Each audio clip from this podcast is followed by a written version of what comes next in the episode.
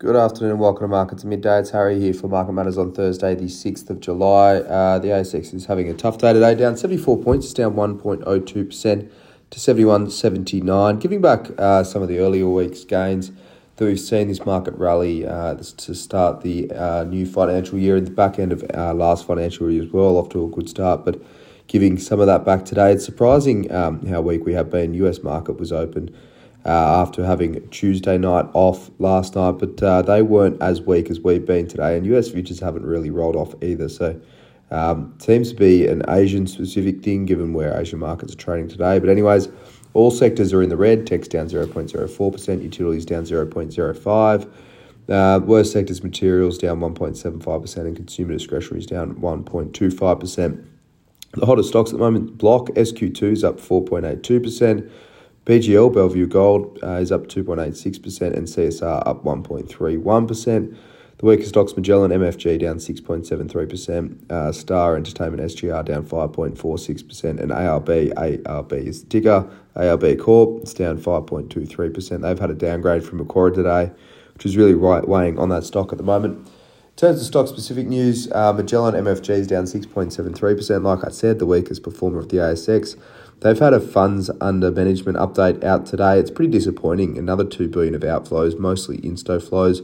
A total of um, uh, just under 40 billion. So put that in context, they did at one stage have over 100 billion dollars of um, July we'll see another 300 million dollars worth of uh, distributions paid. So that is net of reinvestment plans that clients have. So 300 million dollars basically off um, there as well.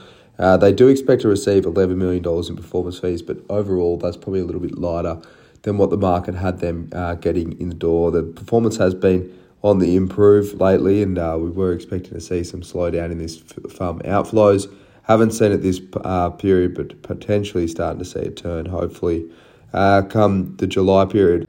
Uh, moving on to Johns Lyng Group, G- JLG, it's up 0.74%. They're back trading today. They had a trading halt yesterday after a $65 million cap raise there. It's funding two acquisitions, so they're buying 100% of Smoke Alarms Australia and 70% of Link Fire.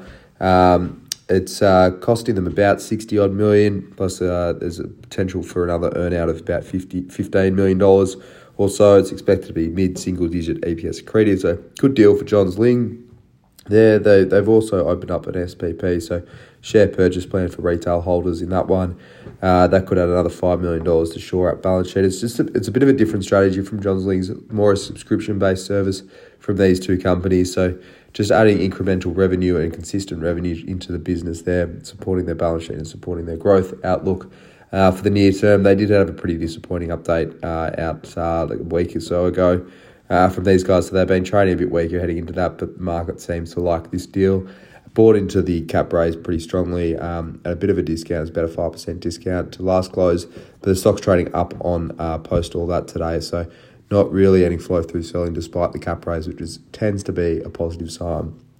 Have a look at Asian markets now. Japan's Nikkei's down 1.1%. Hong Kong's Hang Seng down 1.2%. Like I said, very Asian focused uh, selling today, regional focus selling, whereas US futures, S&P futures are down just 0.1% and Nasdaq futures down just 0.05%.